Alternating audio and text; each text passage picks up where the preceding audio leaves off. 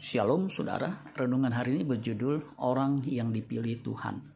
1 Samuel 10 ayat 21 sampai 24. Sesudah itu disuruhnyalah suku Benyamin tampil ke muka menurut kaum keluarganya, maka didapati kaum keluarga Matri. Akhirnya disuruhnyalah kaum keluarga Matri tampil ke muka seorang demi seorang, maka didapati Saul bin Kis. Tetapi ketika ia dicari, ia tidak ditemukan. Sebab itu ditanyakan pula lah kepada Tuhan, apa orang itu juga datang kemari?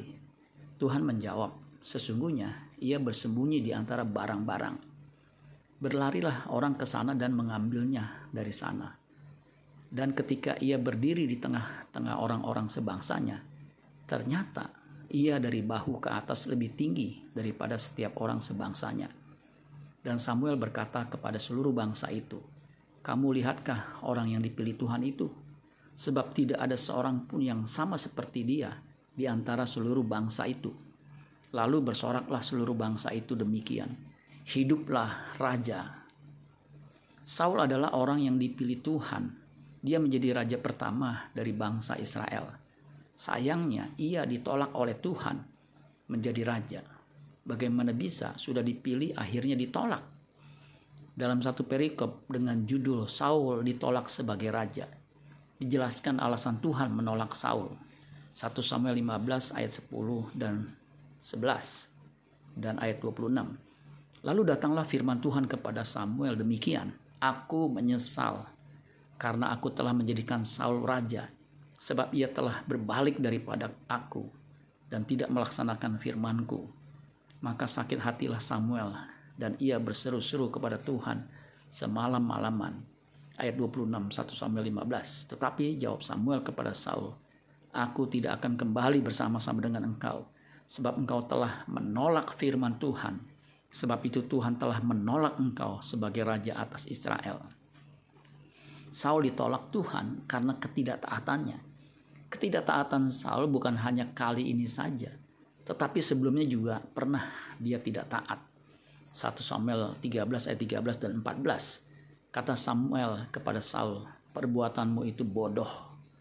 Engkau tidak mengikuti perintah Tuhan Allahmu yang diperintahkannya kepadamu. Sebab sedianya Tuhan mengokohkan kerajaanmu atas orang Israel untuk selama-lamanya. Tetapi sekarang kerajaanmu tidak akan tetap Tuhan telah memilih seorang yang berkenan di hatinya dan Tuhan telah menunjukkan dia dan Tuhan telah menunjuk dia menjadi raja atas umatnya karena engkau tidak mengikuti apa yang diperintahkan Tuhan kepadamu. Ternyata meskipun sudah menjadi orang pilihan, ia bisa saja ditolak jika tidak taat. Bangsa Israel sebagian besar tewas karena memberontak kepada Tuhan Orang pilihannya pun bisa juga ditolak jika ia tidak taat mengerjakan keselamatannya dengan takut dan gentar. Filipi 2 ayat 12. Hai saudara-saudaraku yang kekasih, kamu senantiasa taat. Karena itu tetaplah kerjakan keselamatanmu dengan takut dan gentar. Bukan saja seperti waktu aku masih hadir, tetapi terlebih pula sekarang waktu aku tidak hadir. Kita yang dipilihnya harus punya tekad dan komitmen untuk mencapai tujuan dan ketetapan Allah. Ketetapan Allah memilih kita adalah untuk menjadi serupa dengan Kristus. Roma 8 ayat 29 sampai 30.